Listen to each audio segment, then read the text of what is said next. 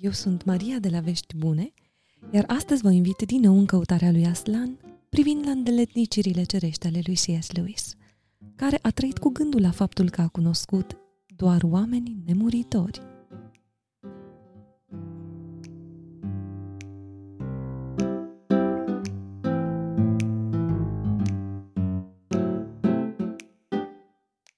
În așteptarea chemării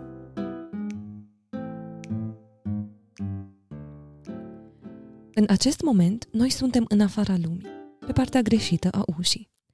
Deși ne dăm seama de prospețimea și puritatea dimineții, această realizare nu ne face pe noi înșine proaspeți și puri.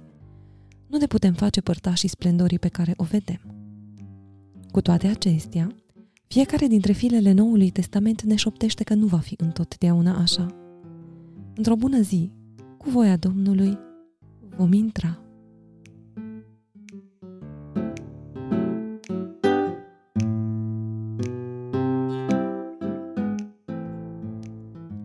Atunci când sufletele oamenilor vor ajunge pe atât de desăvârșite în ascultarea voită de Dumnezeu, pe cât este de desăvârșită creația neînsuflețită în ascultarea ei fără de suflare, doar atunci vor putea să se îmbrace în slavă.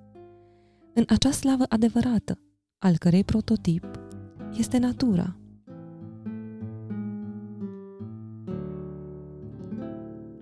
Vă rog să nu considerați că vă supun atenției vreo presupunere păgână conform căreia vom deveni una cu natura.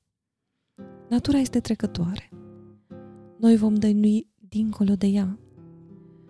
După ce toți sorii și toate nebuloasele vor fi dispărut, fiecare dintre voi va fi încă viu.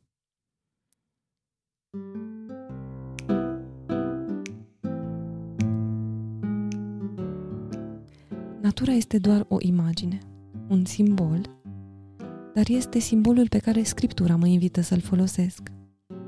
Suntem chemați să trecem prin intermediul naturii, dincolo de ea, în splendoarea pe care ea o reflectă.